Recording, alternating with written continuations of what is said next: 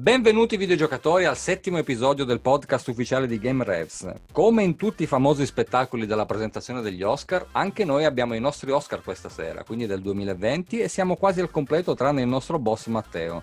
Ma per gli altri, ciao ragazzi. Buonasera a tutti. Ciao, Buonasera. ciao ragazzi. Quindi sì, anche questa sera noi faremo appunto la nostra classica puntata per parlare di ciò che ci è piaciuto e soprattutto ciò che non ci è piaciuto, perché noi siamo degli hater, non so se l'avete capito, ormai... Non fossimo eh, hater io... non metteremo su un sito per recensire e criticare videogiochi, quindi... Esatto, esatto. Quindi il nostro scopo è esattamente quello, quindi vogliamo non parlare neanche dei top, andiamo direttamente sui flop. No dai ragazzi, facciamo che parlare di tutto. Partiamo, partiamo da probabilmente il gioco che ha venduto di più quest'anno, il Game of the Year o come lo volete chiamare voi eh, non lo so, il gioco dell'anno e quindi The Last of Us 2, giusto Cla? Giusto, The Last of Us 2 è in esclusiva Sony ed è probabilmente tra i più forti candidati insieme a Doom Eternal eh, al titolo di Game of the Year. La storia riparte da dove era finito il capitolo precedente e come al solito per Naughty Dog ha degli standard qualitativi elevatissimi la storia, il gameplay, tutto, la realizzazione tecnica in sé eh, hanno reso questo gioco un, personalmente lo ritengo un capolavoro difficilmente arrivabile, ha stabilito nuovi standard per quanto mi riguarda. L'hai platinato? Uh, non sono riuscito ancora a platinarlo, però uh, ci ho fatto il pensierino, ecco. Eh, grande, grande. Doma- io... Domanda scottante. Eh no, beh, io quando mi ci metterò è per platinarlo, ragazzi, ve lo dico già. Quindi... Poi so che non ci sono neanche trofei online, quindi è perfetto. Sarà proprio una cosa perfetta. Il gioco perfetto per essere platinato. Esatto, il gioco perfetto che lo puoi giocare anche tra dieci anni va bene uguale. È stato un, è stato un susseguirsi di, di emozioni mature. Cosa voglio dire? Voglio dire che uno quando gioca sa più o meno a cosa va incontro, no? sa eh, gli stati d'animo che, che, troverà. Con The Last of Us 2 questo è stato del tutto ribaltata questa sensazione perché ci si trova davanti a delle sensazioni veramente profonde, veramente maturi, certi colpi di scena, certe immagini, certe scene sono state veramente dure da mandare giù. E pensare la cosa più triste in tutto ciò per me è la campagna marketing che al tempo è stata incentrata solo sulla figura LGBT dei protagonisti. Ah beh, certo, Avevi davanti una bomba del genere e tu ti concentri cercando di venderla sul uh, Social Justice Warrior, però l'importante è la qualità finale del gioco. Sì, diciamo che anche quando è uscito non era forse il miglior periodo dell'anno, insomma, quindi hanno dovuto lanciare una bomba in qualche modo per far parlare di sé. Andiamo avanti, dai, andiamo avanti eh, con il nostro Ale, perché il nostro Ale ci va a raccontare probabilmente una delle esperienze migliori di quest'anno, addirittura giocate in VR. Eh, sì, forse l'esperienza migliore sicuramente molto elitaria, elitista. Uh, non dico quanti soldi ho dovuto spendere per riuscire a giocarlo perché non voglio passare per lo zio paperone del gruppo. Però lo sei. no, no, lo no, sappiamo no, tutti il PC Master Race. Lo sì, sappiamo esatto, tutti solo... che lo sei. no, ho, so, ho, solo, ho, solo, scelto come spendere meglio i miei soldi, ragazzi. No, non odiatemi. Investimenti.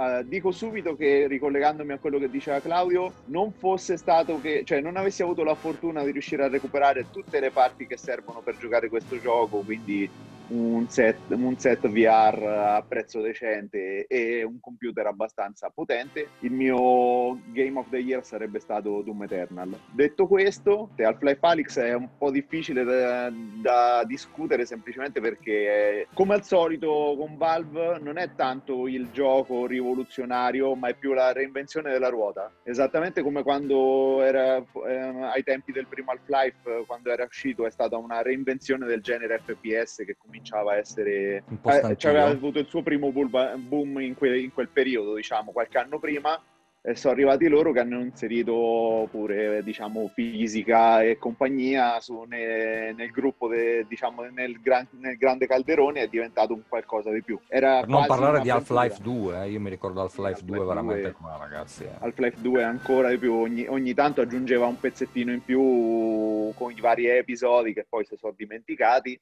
diciamo che Diciamo che forse anche il fatto che, ecco, dopo circa, circa, circa di, eh, 12 anni si sono ricordati che c'era Half-Life eh, e come al solito hanno fatto, quando so, uh, sono usciti, sono usciti con un gioco che effettivamente dice ok, cos'è il VR, cosa ci avete fatto fino adesso i giochini tipo Wii Sports, aspetta che arriviamo noi e ciao. Andiamo avanti, andiamo avanti perché quando si parla, quando si parla di, di top, eh, il nostro Paolino ha un paio di scelte che sicuramente ci andrà, ci andrà a raccontare. Guarda, la mia prima scelta è stata um, Pokémon Mystery Dungeon, principalmente perché quando lo giocai da ragazzino il primo capitolo, Squadra Blu, mi piacque da morire. Rigiocarlo oggi mi ha riportato alla mente un periodo sicuramente più spensierato, con quei colori acquerellati e un gameplay che si sa in Pokémon non cambia mai, neanche quando si riprende uno spin-off che ormai non si vede da anni. D'altro canto, mi sento di dire che per me il gioco dell'anno è stato Hades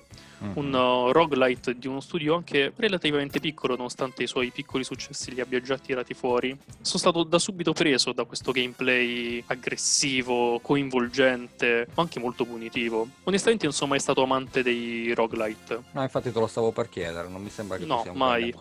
Anzi, è stato forse il primo su cui mi, mi ci sono veramente messo. Devo dire che il potersi anche potenziare di poco permanentemente tra una run e l'altra, vedere il mondo attorno a te cambiare come ti avvicini al traguardo finale, all'ultimo boss, le motivazioni per cui sei costretto poi a riprendere la run perché non è una novità in un roguelite però è bello avere un, un, po' di contesto dietro questa scelta. Mi ha preso, mi ha appassionato e ogni volta che ho una mezz'ora libera con, anche oggi continuo a farmi una run. È stato forse uno dei migliori acquisti per e me tu, quest'anno. occhio, occhio, perché potrebbe diventare una droga eh, questa roba qua. Sappilo, è già una droga anche perché ogni tot finisco ci sono nuove linee di dialogo è tutto soprattutto doppiato ogni singolo dialogo da uno studio relativamente piccolissimo, come ho detto. Uh-huh. Non so quante linee di dialogo questi hanno doppiato, ma sono tutte doppiate perfettamente. E la lore dietro, che si rifà alla mitologia greca, è veramente impressionante. È molto fatto bene e credo avrebbe meritato di più anche Game of the Year. Solo qualche menzione non gli ha fatto, secondo me, il giusto onore, considerato anche la grandezza del titolo e la grandezza del piccolo studio che l'ha prodotta. E invece Raffa, Raffa, tu di che cosa ci vuoi parlare? Il tuo top, il tuo top 2020.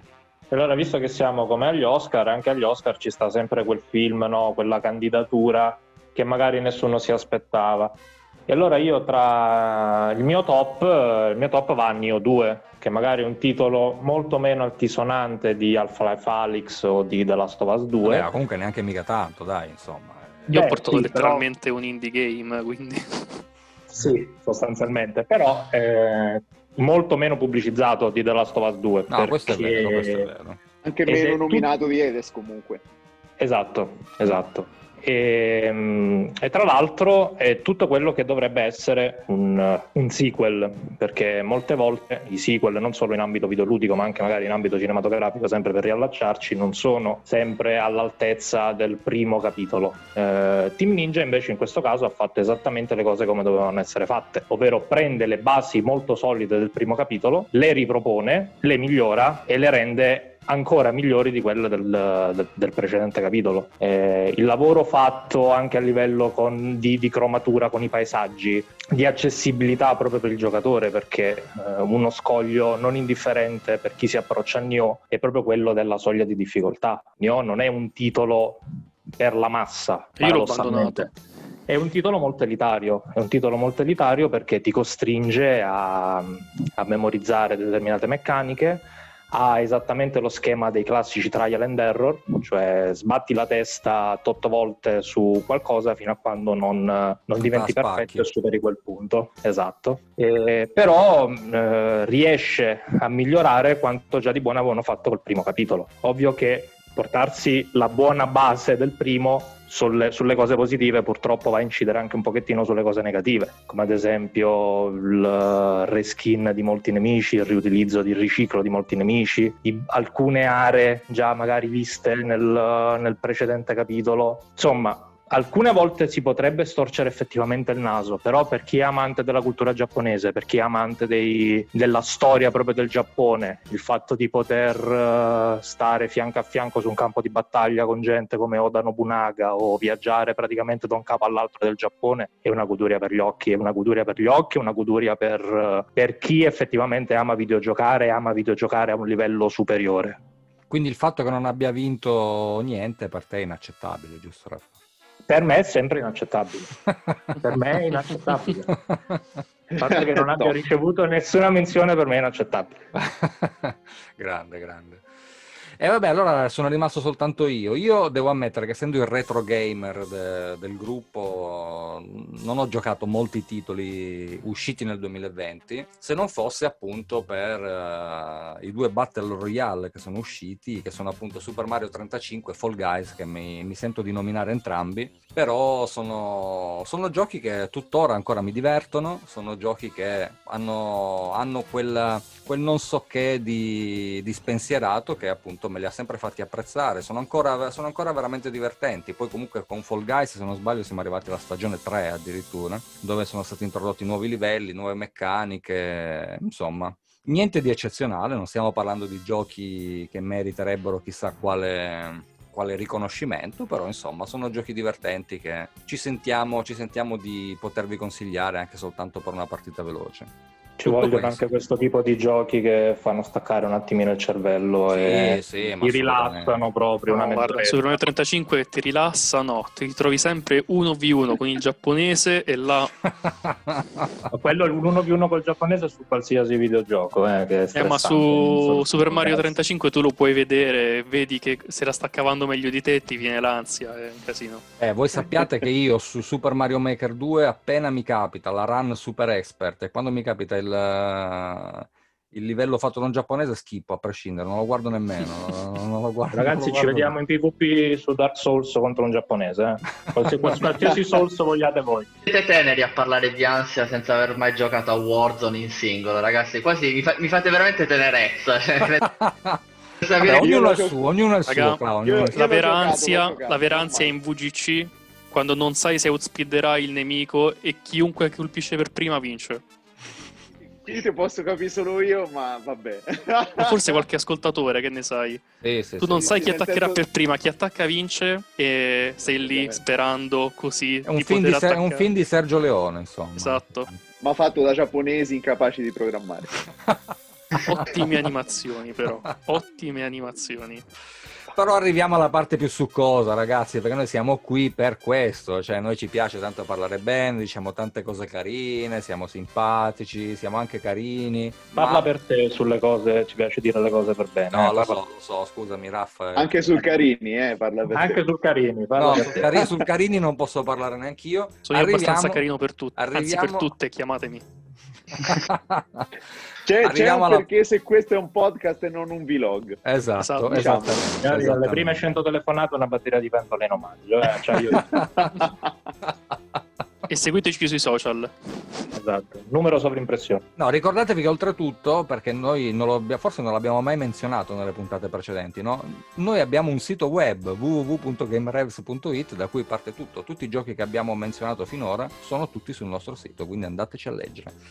Ma in ogni caso andiamo avanti con i flop finalmente. Io, no, avendo giocato pochissimo, non ho un flop, quindi lascio la parola direttamente a voi e la lascio direttamente al buon Ale, al buon Ale, che noi sappiamo essere un grande fan della DC che comunque non schifa, non schifa la Marvel, ma lui ci dà come flop quale Ale? No, anzi, ti dirò di più, eh, ero molto ehm, diciamo gasato all'idea che magari eh, la Marvel, in questo caso, visto che si sono affidati a Square Enix, Square Enix eh, tirasse fuori un buon gioco sugli eroi di Marvel, visto che abbiamo, cioè la DC perlomeno nei videogiochi si è, si è, abbastanza fatta valere con la serie di Batman Arkham. Uno spera che prima o poi il più grande competitor, almeno a livello fumettistico, va a fare a cazzotti anche lì nel piano dei videogiochi, ma niente. Eh, il mio flop è Avengers perché, dico la verità, praticamente si può dire che ho giocato solo le prime 10 ore, ma mi sono bastate per annoiarmi tantissimo. E attenzione, io sono uno di quelli che si è fatto 100 o 200 ore a Marvel Ultimate Alliance 3 che è un diavolo all'acqua di rose e già il Diablo 3 e forse prima tiro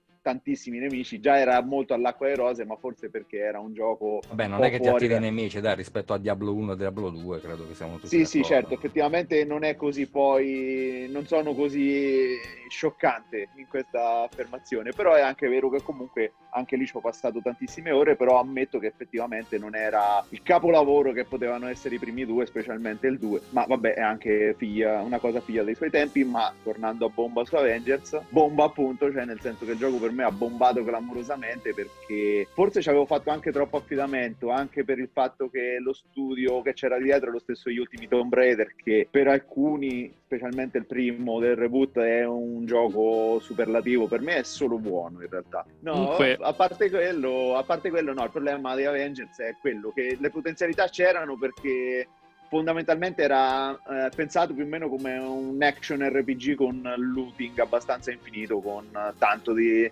easter egg per chi legge i fumetti e, tutto quanto, però niente. Si sono persi un po' sul design, cioè c'è, c'è stato un po' di casino sulla linea che volevano dare perché non somiglia ai film, non somiglia ai fumetti, a chi somiglia a niente e non c'ha nemmeno un'idea sua, erano molto anonimi. Ah, poi Hanno solo quello che non è. Esatto, esatto, non lo volevo Povero dire, tu. Comunque, Ale, posso aggiungere una cosa. Il problema tuo con Avengers è stato dare fiducia a Square Enix. Mi spiace, lo devo dire. so, basta odio perché Dai, esatto, queste esatto. cose Esatto, Ma l'odio è il mio campo, che basta odio, l'odio è il mio campo. Eh, lo so, Raffa, ma infatti adesso tra poco arriviamo da te, non ti preoccupare, stai calmo che ti sento lì a scalpitare e battere i piedi Eh. per te. Fate, fate uscire l'odio in me, fatelo uscire! Teniamolo carico. Andiamo avanti, tu caricati ancora un po', eh, Raffa, perché io adesso voglio andare da Claudio che ci parlerà di un gioco che non è brutto, alla fine gli è piaciuto, l'ha anche recensito, ci ha scritto buone cose, però forse non gli è piaciuto così tanto come si aspettava. Sì, infatti è stata un po' una mezza delusione, non una completa delusione. Parlo del mio flop, che è un'esclusiva Sony pure questa, ed è Ghost of Tsushima. Si ricollega un attimo all'epoca del Giappone feudale di cui ci parlava prima Raffaele. Non è un, non è un brutto gioco, ma è chiaramente un prodotto commerciale per le masse. Ha una direzione artistica davvero sublime, d'accordo, ma è il classico gioco che pure un bambino di due anni che spamma, spamma i soliti due tasti riesce, riesce a finire più o meno facilmente. Non è... la, trama, la trama ha qualche punto interessante, però il gioco in sé dopo un po' diventa veramente ripetitivo. Ragazzi, stiamo parlando della solita, del solito concept di open world, cioè hai una mappa enorme disseminata di cose da fare, attività diverse, collectibles e alla fine, cioè, visto uno, visti tutti. Poi dis- dispiace, io sono, lo sapete, sono un sonaro incallito e vedere un'EP sprecata così quando si poteva veramente fare qualcosa di più cattivo, di più di più core mi dispiace tanto. Però dai non mi sento di bocciarlo in pieno. È stata un- una delusione quindi lo metto tra i miei flop ma una bocciatura piena non, non me, non me la sento di darla ecco. No, no, no, dai, comunque... Guarda, Sul io ammetto che... Sul sonaro incallito si sente il fumo dell'orecchia di Alessio che esce. Sì, esatto, no, no, in realtà volevo, volevo dire che in realtà un po' godicchio a sentirlo parlare male di un gioco Sony, ma a, pa- a parte questo, no, eh, volevo, in realtà volevo anche spezzare una lancia, come si dice, in favore nostro perché la nostra top flop in realtà è basata su quello che abbiamo effettivamente giocato e Ah, non giusto, su giusto. una fredda lista di giochi che sappiamo, diciamo più o meno essere universalmente riconosciuti belli brutti. Quindi che il, il fatto che la un flop sia effettivamente un gioco che comunque è più che buono, è sia uno spunto di discussione, sia un, magari un'idea del guarda quanto siamo bravi che giochiamo solo cose che effettivamente sono carine perlomeno. Mhm. Vorrei dire come siamo poveri come la merda e nessuno ci regala i giochi Esatto. Anzi, se parte Ale, a c'è parte qualche sponsor, Bravo, bravo. se c'è qualche sponsor, noi siamo disponibili a ricevere anche giochi brutti. No Square Enix però. Non Square, no, Square Enix, eh, se non devo pagarli, posso demolirli, quindi va bene. Va bene. Però effettivamente Ale ha toccato un punto essenziale, perché come dice il nostro motto, noi non siamo influenzati da nulla, noi viaggiamo per quello che sappiamo, non ci inventiamo, non inventiamo la ruota e quindi noi diciamo solo quello che pensiamo, senza influenze esterne, senza niente. Quindi se un gioco ci è piaciuto è perché ci è piaciuto, non ve lo diciamo perché ha preso alti, alti voti su, su chissà quale rivista o su chissà quale piattaforma. Quindi... Anche perché dovete vedere dalla nostra piattaforma. Esatto. Eh, Però, Preferenze, però scusate. da, quello, da quello che ha appena detto Claudio, no? Adesso io mi ricollego, guardate che, che collegamento che faccio, eh. Che link. Esatto, che link che faccio. Premi due pulsanti, è tutto monotono, fai sempre la stessa cosa sono 15 anni che fai sempre la stessa cosa e quindi Raffa, non ci vuoi parlare del tuo flop? E quindi purtroppo a malincuore, perché essendo fan del brand e fan della saga, a malincuore tocca mettere tra i flop Dragon Ball Z Kakarot, perché... Non l'avrei mai detto. Eh sì, è vero. perché purtroppo comincia a essere saturo il mercato di Dragon Ball e comincia a essere saturo soprattutto di... della saga di Z perché ne abbiamo in tutte le salse. Abbiamo la saga dei Budokai Tenkaichi, abbiamo la saga di Xenoverse, adesso è uscito questo eh, di Kakarot e comincia a essere noioso, comincia a essere saturo effettivamente, che tra l'altro intendiamoci non è nemmeno così male, non è nemmeno così malvagio come gioco. Trizza tanto l'occhio a quelli che sono i fan di vecchia data, sia del, del manga sia dell'anime, perché la opening è presa a piene mani da quelle che sono le opening di Z, le musiche sono quelle dell'anime, quindi praticamente chi è cresciuto guardando Dragon Ball verrà praticamente trasportato da un fiume di ricordi. Il problema è che dopo che finiscono le musiche, dopo che finisce l'opening, quando comincia il gioco va dalla mano, e eh, lì cominciano i problemi, perché cerca di avere un'impostazione GDR che in realtà non ha, perché ha, è molto limitata. L'avere impostazione GDR è data praticamente dal, dall'imparare le mosse tramite degli allenamenti. I personaggi non li livelli nemmeno tu, salgono praticamente a buffo tra un, uno scenario e l'altro, quindi non hai nemmeno un, un leveling effettivo dei tuoi dei personaggi pad alla mano e l'impostazione di raccolta delle sfere per potenziare le, le mosse che sa tanto da, cioè, da gioco mobile è terribile, è inaccettabile, ecco, terribile, è inaccettabile. Per il resto è molto bello, nel senso ha una, buona, una buonissima grafica, anche se alcune espressioni facciali sono molto me. E graficamente è molto molto molto valido, molto bello anche da vedere proprio, eh, anche se la distruttibilità ambientale è molto ridotta e in un gioco di Dragon Ball che non ha la, la distruttibilità ambientale è un po' a metà perché il, quando scaglia il terreno un nemico e vedi praticamente il buco che si crea sul momento che poi si, si ricuce da solo.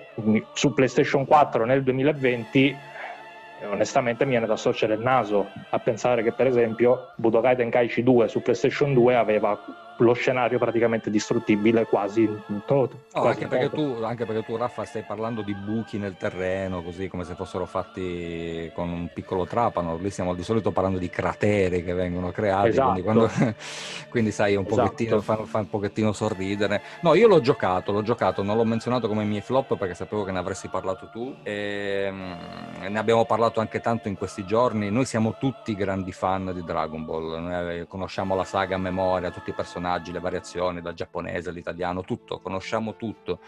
E quindi non, da una parte io non sarei mai stanco di rivedere la saga di Z perché è assolutamente meravigliosa però dall'altra effettivamente queste trasposizioni videoludiche che sono una copia l'una dell'altra con alcuni miglioramenti, perché poi alla fin fine, come hai detto tu, eh, non è Kakarot non è un brutto gioco, assolutamente, è giocabile. No, assolutamente, se, qualcuno, però... se qualcuno non ha giocato quelli di prima, con Kakarot si diverte di sicuro.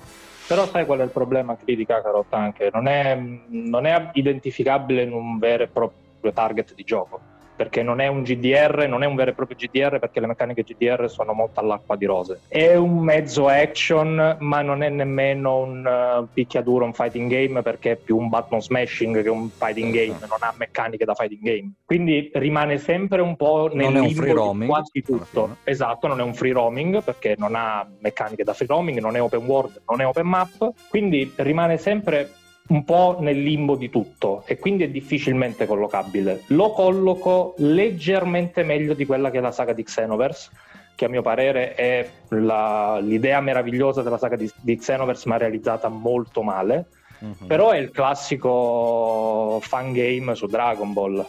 È, è il classico fan game su Dragon Ball Z e comincia ad essere pesante, comincia ad essere snervante, anche perché eh, è stato lanciato sul mercato già da un bel po' Dragon Ball Super, a questo punto sfrutta quello, non vuoi sfruttare le saghe precedenti, sfrutta le saghe nuove. Oh sì, sì, E assolutamente. posso permettermi pre- eh, Oh, certo che 100 puoi. giochi di Dragon Ball Z piuttosto che uno del Super.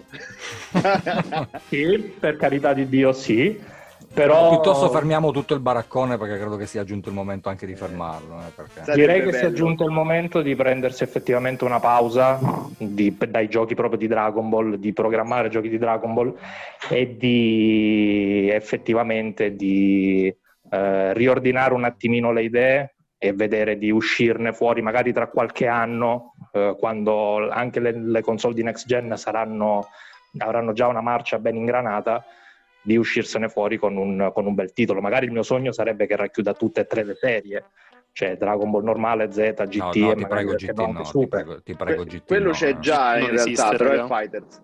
È Fighters. Sì, però Fighters è più un picchiaduro, io sognerei una- Sì, un'impostazione Piuttosto il Mugen tutta la Kakarot. vita. Se non sapete che cos'è il Esatto. Mugen, mettetelo su Google. Cioè, Più che altro io Ale cercherei un'impostazione che Kakarot voleva dare, cioè quella del GDR, un po' come, come i titoli vecchi, dovrebbe essercene tra l'altro, Come quello su GBA. esatto, come quello su GBA che stavo per nominare.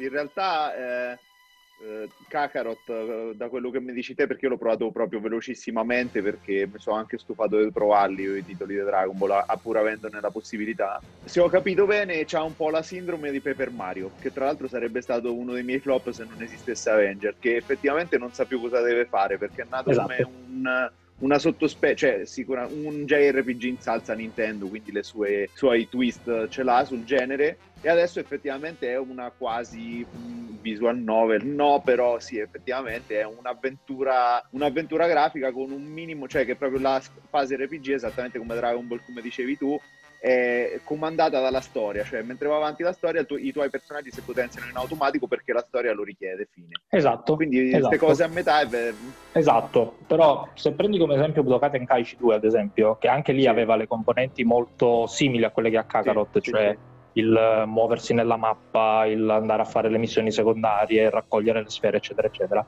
Lì il livellamento del personaggio avveniva momento dopo momento, cioè eri tu effettivamente che crescevi il personaggio. Se Sì, eri sottolivellato le prendevi di santa ragione, se eri sopralivellato gliele davi agli altri di santa ragione.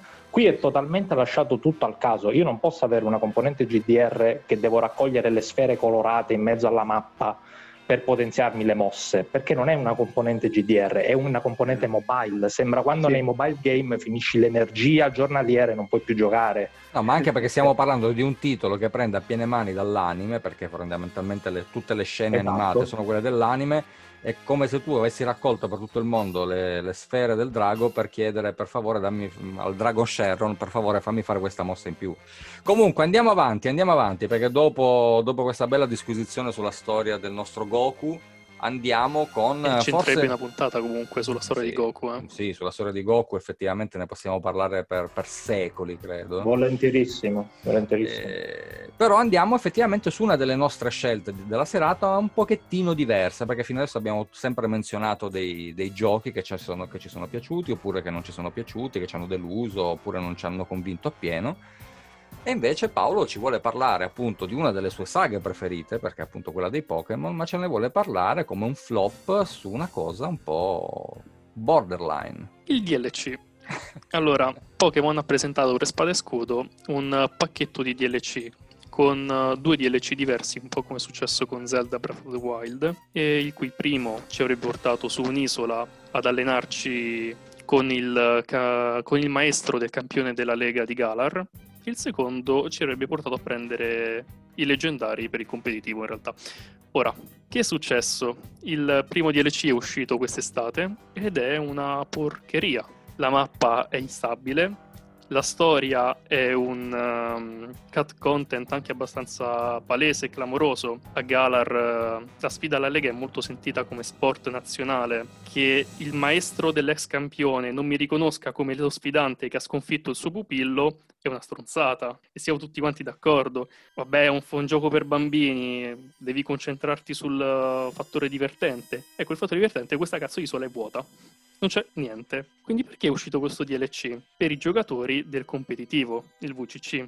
hanno inserito un sacco di mosse in particolari, hanno rilasciato forse una delle bombe più potenti a livello di competitivo, a livello di Pokémon, ovvero le due forme di Urshifu, che hanno comunque portato grandi cambiamenti nel, nel competitivo e si usano ancora oggi in Serie 8 dove possiamo usare leggendari molto potenti e Urshifu fa mo- ancora molta paura. Le mosse che hanno inserito sono molto, molto utili, hanno creato nuove strategie, però cazzarola, puoi fare uscire un DLC da 15 euro per inserire le mosse per il competitivo? No, no, per favore.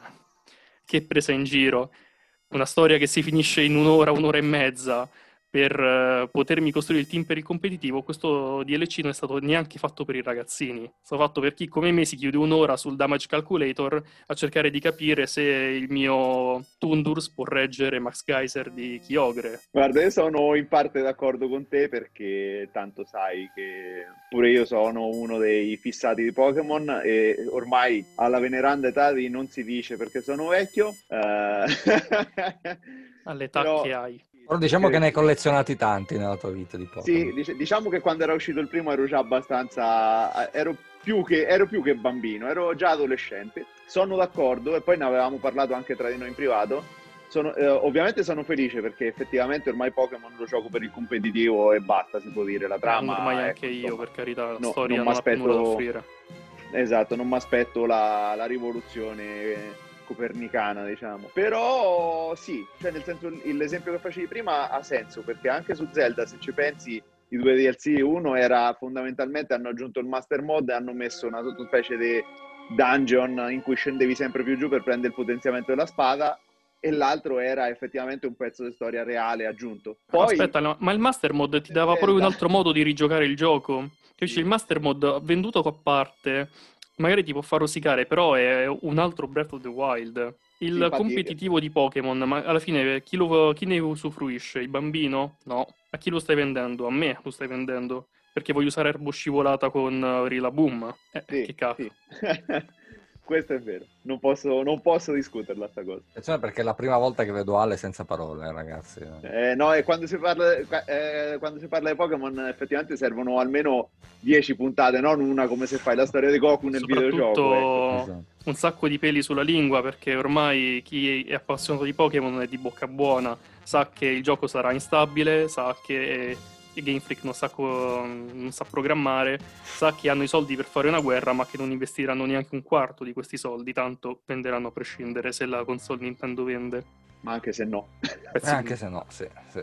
Comunque ragazzi, eh, chiudiamo questa puntata mm, facendo ovviamente una menzione speciale perché noi siamo grandi amici di Electronic Arts, quindi non possiamo che nominare FIFA 20 e FIFA 21 come come due giochi assolutamente al limite della ecco decenza. Il ecco il mio ecco flop. flop. Vabbè, io però non l'ho giocato, ma perché mi rifiuto, devo ammettere che ecco. ormai, fai bene. Come, ormai colpire EA è come il meme di Homer Simpson che continua a picchiare il finto ladro di Krusty, il bambino che piange. No, vi prego, è già cosa... morto. Sai qual è la cosa preoccupante? È che EA continua a comprare studi su studi, tra cui praticamente BioWare, e io temo per le sorti di Dragon Age 4. Temo tantissimo per le sorti di Dragon Age 4 che possa finire come come Anthem. No, farà un sacco di soldi invece Dragon Age 4 perché dovrai iniziare a pagare soldi per sperare di avere la spada che ti serviva. fa un sacco di soldi col Fort che voi non avete idea. C'è gente che là mm. da migliaia di euro. No, ma infatti è questo. Noi ne abbiamo parlato vero, nella nostra puntata delle microtransazioni. Esatto. Anzi, e... dati ufficiali: un miliardo e mezzo di fatturato solo dalla modalità di Ultimate Team. No, ma, ma, ma se tu infatti mm, ci sì. pensi, non sono loro eh, alla fin fine. Non, no, non loro fanno soldi e li fanno dannatamente bene. Loro sono non, è, non è EA il problema, è che se ti vendono sempre lo stesso gioco con le rose aggiornate, tu comunque ogni, ogni anno li lasci 80 sacchi. E mi spiace, però a un certo punto non puoi dare la colpa di EA. No, no, assolutamente. Assolutamente.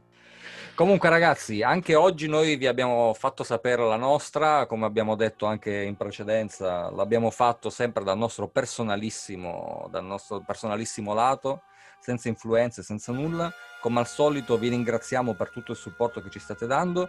Ricordatevi che ci potete trovare sul nostro sito web che abbiamo già menzionato prima o su tutti i social. E noi registriamo e pubblichiamo il nostro podcast su Anchor, quindi se ci volete mandare dei messaggi, anche dei vocali, potete trovarci assolutamente lì o ci potete trovare comunque su tutte le maggiori piattaforme di streaming. E come al solito ci raccomandiamo, videogiocate, videogiocate, videogiocate.